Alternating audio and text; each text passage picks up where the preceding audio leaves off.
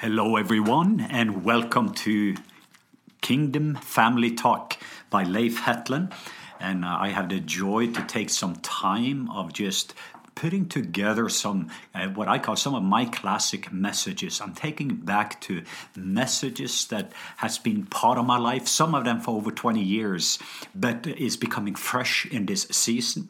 Words that I do believe can help and add value and perhaps even bring transformation. Something that just have a it's kind of a fresh bread and you can smell there's an aroma of fresh bread. And I feel that this word is about to be able to create an aroma in your nostril so that you can take taste and you can see how good God is. And uh, I wanted to start by just giving a little bit of the background. We know the last word in the Old Testament is the word curse the word curse. But actually, the verses before he says, Before the judgment day of the Lord, I'm going to send you the spirit of Elijah. I'm going to turn the father's hearts towards the children, children's hearts towards the father, unless I smite the earth with a curse. So, to put that actually in a very good context, he says, Before I'm going to come back, I'm going to send you a spirit of Elijah, and I'm going to turn the father or mother's hearts towards their children, and children's hearts towards their father or mother. Unless I smite the earth with a curse. He's saying there's going to be actually a move where he is turning the generation back together. He's actually restoring the family. And when the family is being restored together, that's what's going to stop the curse that is in the land. And I've been very fascinated by Elijah for a long time. Uh, and I think the most famous classic verses uh, about Elijah is this incredible, incredible prophet in First Kings 18 who had uh, both predicted the drought to King Ahab and supernatural receives food from a widow and birds, announces the end of the drought. Then he challenges 450 prophets of Baal, mobilizes people to eliminate idols. He prays down torrential rain in Judah.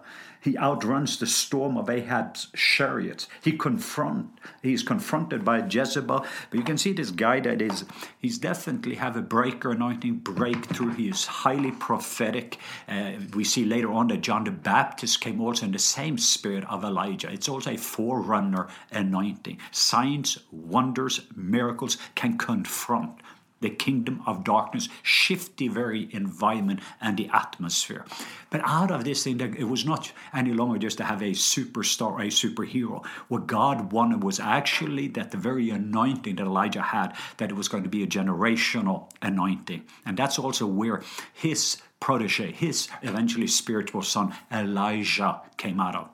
First Kings 19, there is a shift, and we're going to look at that some other time, but this just sets up the stage where it pretty much just because of the schedule, emotionally speaking, Elijah ended up pretty much burned out. And you can see the opposite thing with him through his burnout season, mainly because he didn't love himself well. And uh, so he ended up with both isolation and paranoia, exhaustion, self pity, and eventually almost suicidal. So, how can you take this incredible revivalist? How can you take this person that in one moment is able to confront the kingdom of darkness, and now just one lady named Jezebel, she gets him to run for his life?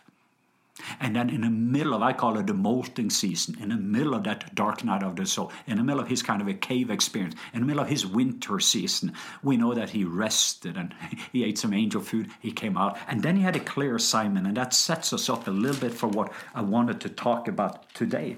Then the Lord said to him, and this is First Kings chapter 19, verse 15. Then the Lord said to him, Go and return your way to the wilderness of Damascus. And when you arrive, anoint Hazael as king over Syria, and you shall anoint Jehu. Just say that when we say Jehu, the son of Nimshi, as the king over Israel, and Elisha, the son of Shaphat of Abel, Meholah, and you shall anoint prophet in your place. It shall be that whoever escapes the sword of Hazael Jehu will kill, and whoever escapes the sword of Jehu, Elijah will kill. Yet I have reserved 7,000 in Israel, and all whose knees have not bowed to Baal, and every mouth that has not kissed him. So, pretty much what we see here now, this is after he himself are going through a renewal himself, and then he actually received that, that fathering anointing. There's going to be three people out there, and one of them was that Hazael, the other one was Jehu, and uh, you can say in Norwegian we say Jehu, but Jehu, and then it was Elisha. So, this anointing now that had been purified by the Father. And many fathers are going through a purification of the anointing because that anointing is supposed to be given to the next generation. What is the sealing of the fathers and mothers is supposed to be the floor to the sons and daughters. And just remember the story that uh, there was this one, one little woman named Jezebel this woman had a power and she actually coming in actually with this manipulated way and is producing fear. And then in the next moment, Elijah, this powerful prophet, just went down a spiral. But now he has received a new assignment. So I'm just setting that up as a kind of a little setup and background. Then, if you can open up your Bible to Second, Kings chapter 9. And today we are talking actually about a topic called a turnaround anointing. Turnaround anointing. Maybe you need a turnaround anointing. I think that I've experienced probably several things already this morning where this anointing is going to be very applicable. Maybe I'm uh, just sharing something for myself, and what I'm speaking to myself is going to be released to you, and hopefully that is going to do something in you and to you and through you that is going to bring such an environment change, such a shift that this turnaround anointing that you're going to get hold of it and it's going to spread into your home and into your family, into your community, and we're going to see literally heaven invade earth. Second Kings chapter 9. And Elisha, not the Elijah the father, this is Elisha the prophet, called one of the sons of the prophet so here we see Elisha, the prophet, he called one of the sons of the prophets, and he said to him, Get yourself ready. Take this flask of oil in your hand and go to Ramoth in Gilead. Now, when you arrive at that place, look there for Jehu, the son of Jehoshaphat, the son of Nimshi, and go and make him rise up from among his associates. Take, take him into this inner room then take a flask of oil, pour it on his head, and say, Thus says the Lord, I have anointed you king over all Israel. Then open a door and flee, and do not delay. So the young man, the servant of the prophet, went to Ramoth Gilead. And when he arrived there, there were the captains of the army sitting around, and he said, I have a message for you, commander. Jehu said, uh, for, for which one of us? And he said, For you, commander. Then he arose and went into the house, and he poured the oil on his head and said to him, Thus says the Lord God of Israel, I have anointed you king over the people of the Lord, over Israel. You shall strike down the house of Ahab, my master, that I may avenge the blood of my servant the prophet, and the blood of the servants of the Lord, at the hand of Jezebel. For the whole house of Ahab shall perish, and I will cut off from Ahab all males in Israel, both bond and free. So I will make the house of Ahab like the house of Jeroboam, the son of Nebat, and like the house of Baasha, the son of Ahijah. And the dogs shall eat Jezebel on the plot of the ground of Jezreel, and there shall be none to bury here. And he opened up the door and he fled. And just follow me for a few more moments and then we're going to put this together. Then Jehu, he came out to the servants of his master and said to one of them, and they said, Is all well? Why did this madman come to you? and he said to them, Oh, you know, the man is Babel. And they said, A lie, tell us now. So he said, Thus and thus he spoke to me, saying, Thus says the Lord, I have anointed you king over all Israel. Then each man hastened to take his garment, put it on him on the top of his steps, and they blew trumpets, saying, Jehu is king, Jehu is king, Jehu is king. So Jehu, the son of Jehoshaphat, the son of Nimshi, conspired against Joram. And then we can just continue to see these scripture verses. Now, eventually, I just like this picture. Now, a watchman, verse 17, a watchman stood on the tower of Jezreel, and he saw the company of Jehu came, and he said, I see a company of men. And Joram said, Get the horsemen and send them to me, and let him say, is it peace? So the horsemen went to meet him and said, Thus says the king, Is it peace? And Jehu said, What have to, what have you to do with peace? Turn around and follow me. So the watchman reports saying, The messenger went to them, but it is not coming back. Then he sent out a second horseman, came and said, Thus says the king, Is it peace? Then Jehu said, What have you to do with peace? Turn around and follow me. So the watchman reported, saying, And he went to them, and is not coming back.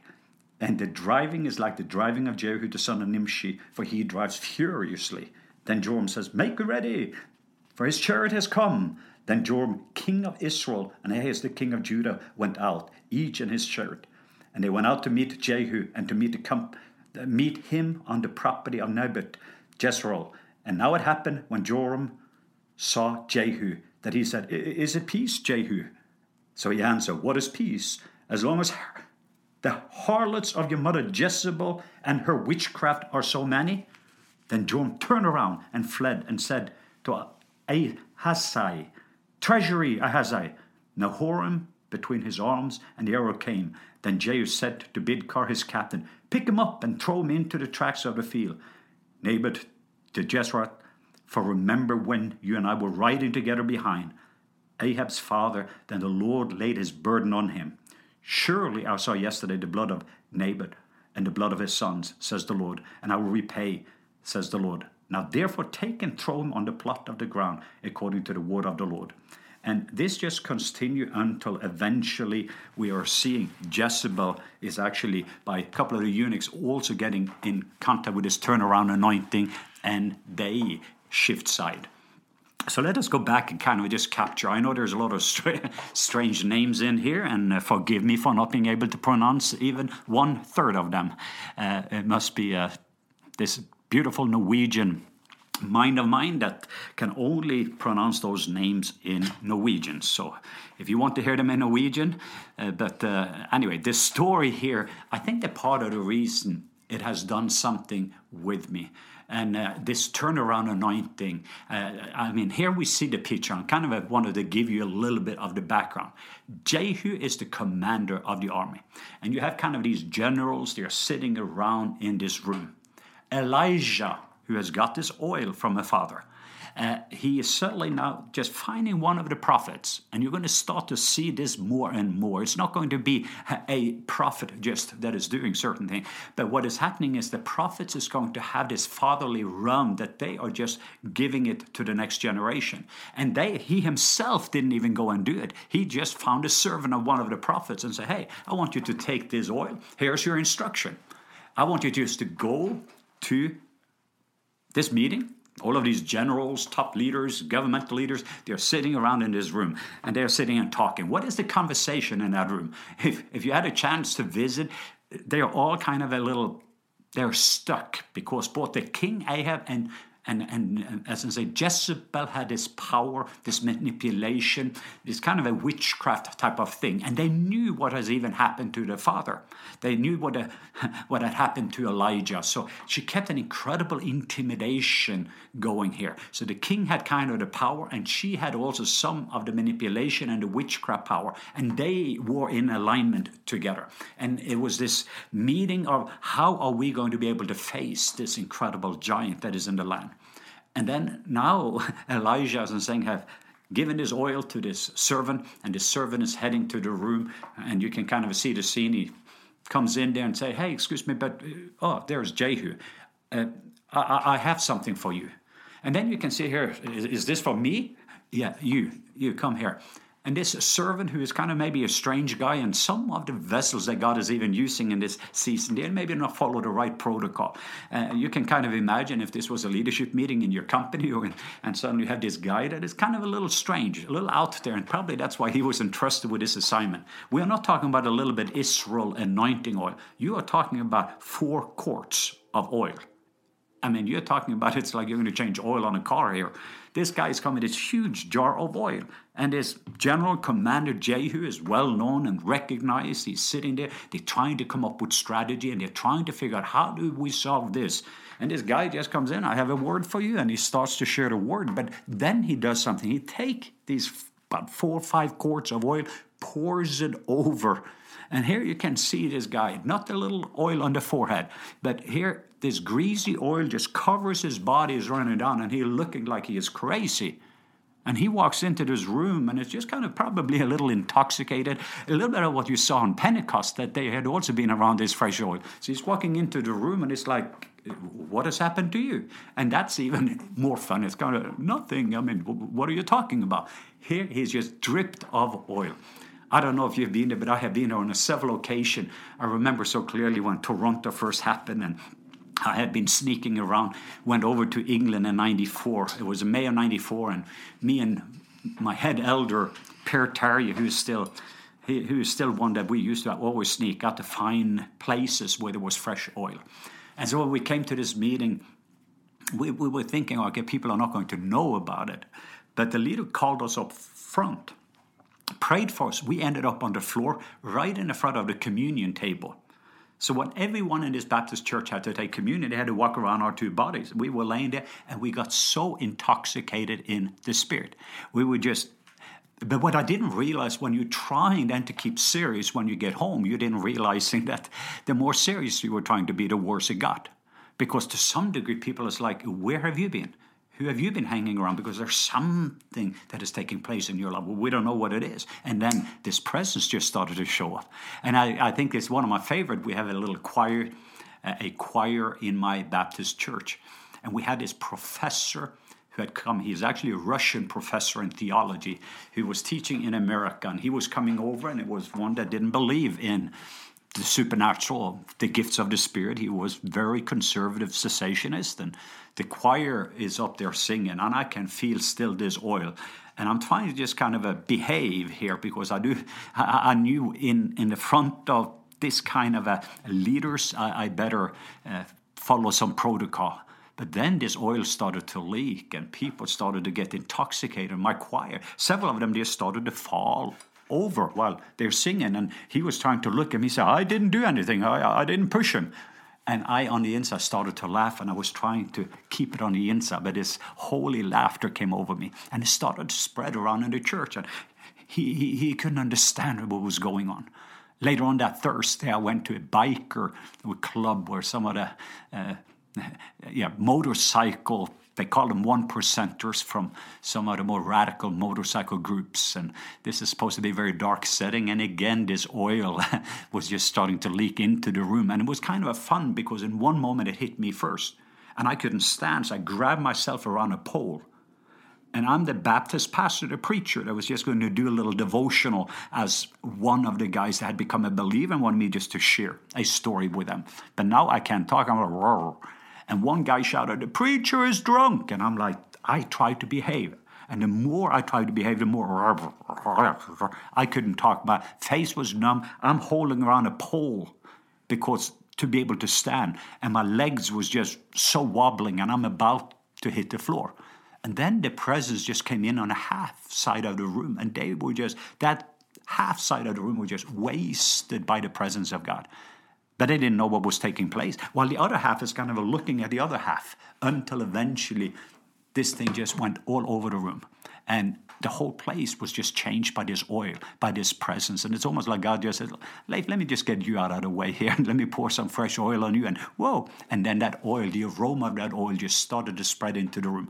And I can't remember exactly how many people got saved and how many got healed, but it was something I still today remember so clearly 25 years ago, how that atmosphere just changed just getting around that oil. Uh, same thing happened when I went to Pensacola, and just remember so clearly that even when you came to the parking lot, I could recognize, wow, there is that oil again. There is that turnaround anointing again. And I even started as we stood in that line in Pensacola. I had one person by the side of me just ran to the car to get rid of some of the pornography he had in the car. He's already so convicted, and we have not even got in inside the church yet And by the time we got inside there, it was just thick of the aroma. But what we didn't realize that same oil, similar to what's happening in this story, when you're getting around, we're not up at a few drops, but when you suddenly have about four quarts of this oil poured over you, you cannot walk into that room and be the same. And that's what you saw with Jehu. He was not the same person. And everybody's like, the worst thing was the more he was trying to explain what was going on, the rest of the people's like, You've been around a madman here. What did this guy do to you? And everything else. And he's like, But then the atmosphere the room change, And they say, Jehu is king. So the very one with the oil now, everyone comes into an alignment in this room, and there's this turnaround anointing with a recognizing who he is. That's how heaven sees you. And suddenly the whole room comes into an alignment. And now the very discussions and, and all of the things that they strategized, that time is over. You just have to lay it aside and you decide you just have to follow this anointing. And they are coming into an alignment for the assignment for this moment. And this first turnaround happens in this room as there's been a turnaround anointing poured over Jehu. And that came from Elijah that has been poured to his servant. And that oil again came from Elijah, which which was now a double portion that was just flowing and flowing. And we are seeing this is taking place in this season. So I was just up with John Arnott, and he talked about two weeks ago we were up at Canada together and he says there is coming a new anointing he said and this was going to be 10 times stronger than what we had in toronto and i just was thinking about john i, I don't know if i can handle that because whoa in toronto when stuff happened in toronto that turnaround anointing they took a baptist pastor when a Dr. Randy Clark prayed for me June 6, 1995. It totally changed my life, transformed my life. But it was so, so uh, transformative that I cannot even imagine an anointing, a move of God's Spirit that is 10 times greater than what we saw in Toronto and Pensacola. And it is coming. And I'm starting to smell, and I don't know if it is with you, but you can certainly recognize there's something in the air. And I remember when that happened the first time, but I also can recognize it again. So just recognize the aroma of that anointing, but this is a double portion anointing. This is not just what the fathers did in 1 Kings 18, but this is one that has gone through a purification and that is now placed to the next generation. And it is a generational move, and it is the ordinary people. That's why I was a servant, just an ordinary person and nobody knew. It was that nameless, faceless.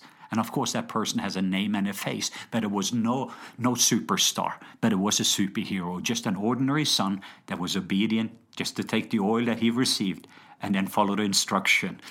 So you never know what is on the other side of obedience.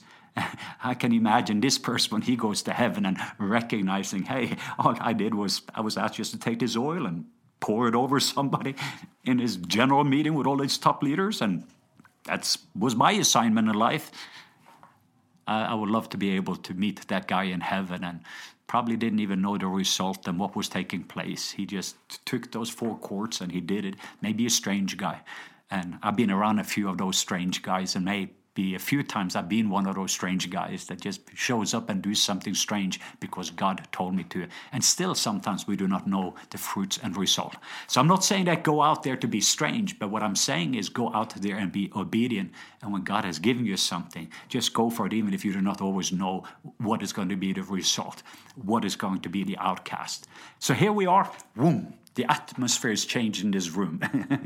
and uh, whoa, and that is going to also happen in your room as you're getting around this turn around anointing. And I suddenly realize now, suddenly now courage has come back, confidence has come back, something has changed. And that's what happened with his turnaround anointing. Something changed in their atmosphere. And they say, hey, it's time to do something about that King Ahab, that evil king. And there's all this darkness out there and everything else. Let's go.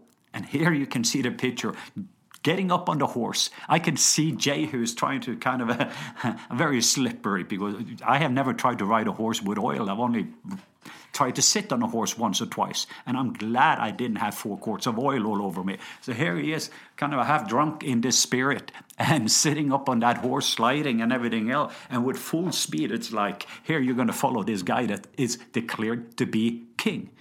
And by the way, everyone that are listening here also, you are royalty too.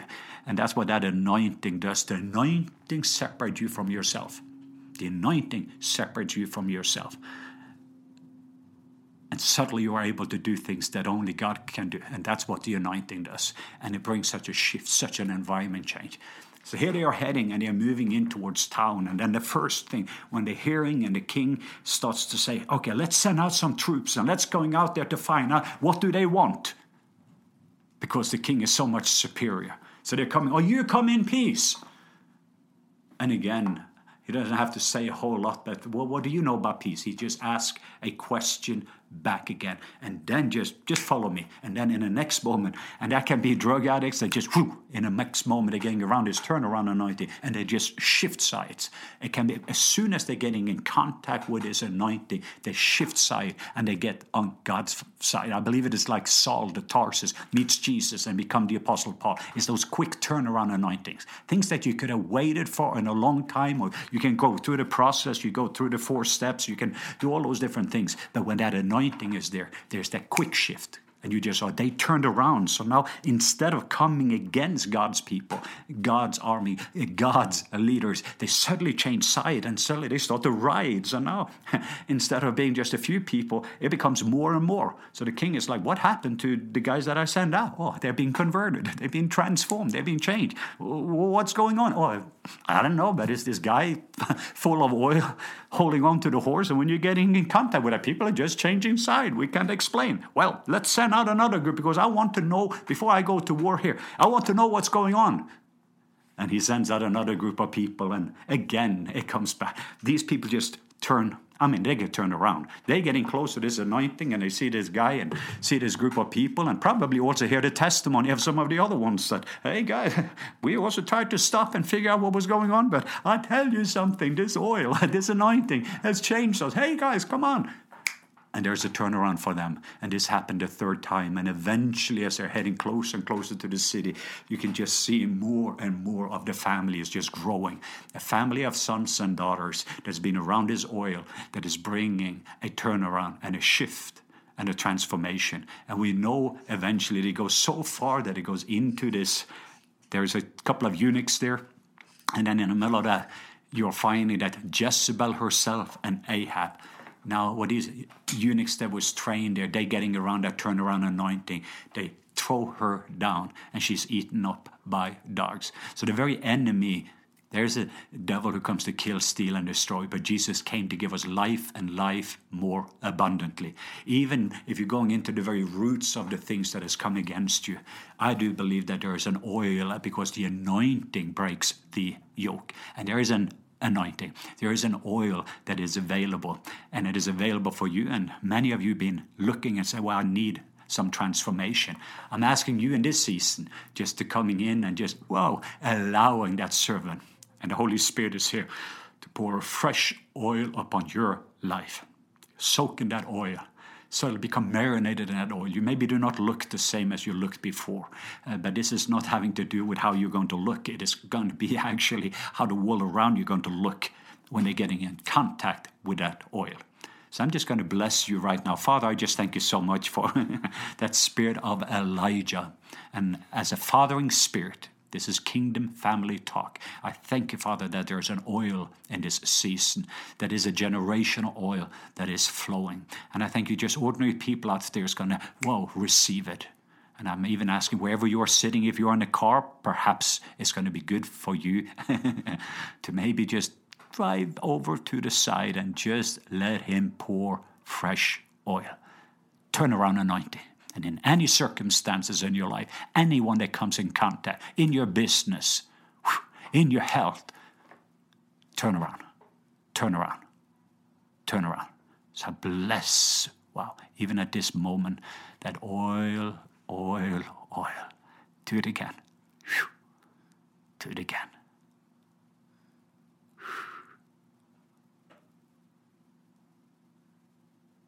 Let the very Jezebels that has been around.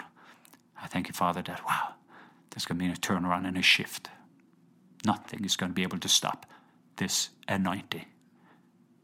And I bless you. Wow.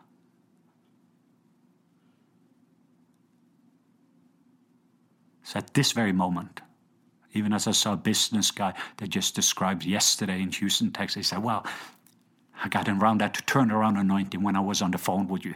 And he just, how his business has just shifted around. Talk to somebody else. The health was just, wow, there was a turnaround. Talk to a pastor. There's just been this turnaround. And I thank you, Father, even uh, in my own life right now, I thank you that there's been this incredible turnaround. Even as we just looked at the finances just two weeks ago, and it was like, wow, we need a miracle here.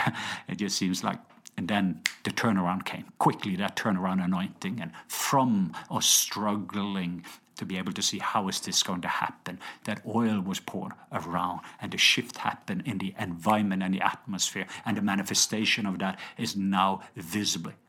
And it is being manifested right in the front of us.